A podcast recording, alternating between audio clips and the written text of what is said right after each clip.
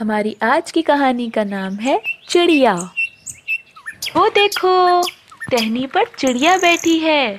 رنگ میلا سا، نوک دار چونچ، ننی ننی آنکھیں، پتلی پتلی ٹانگیں۔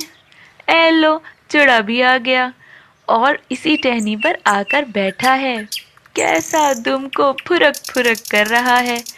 کیسا بازوؤں کو پھیلا رکھا ہے۔ خوش ہو ہو کر بولتا ہے اور برابر چوں چوں کیے جاتا ہے۔ بڑا مگن ہے۔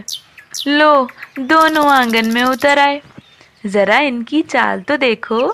مرغی کبوتر ایک پاؤں اٹھاتے ہیں، ایک دھرتے ہیں۔ یہ اس طرح نہیں چلتے، بلکہ کوے کی طرح دونوں پاؤں ساتھ اٹھاتے ہیں، ساتھ دھرتے ہیں اور پھدک پھدک کر چلتے ہیں۔ چڑیا دیکھنے میں تو غریب نظر آتی ہے، مگر بڑی لڑاکا ہے۔ چڑیوں کو تم نے لڑتے دیکھا ہوگا، خوب لڑتی ہیں۔ اس میں غصہ بھی بہت ہوتا ہے۔ پکڑو تو قابو پا کر ایسا کاٹتی ہے کہ خون نکل آتا ہے۔ چڑیا کھانے کو تو بہت سی چیزیں کھاتی ہے۔ چھوٹے موٹے کیڑے کھا لیتی ہے۔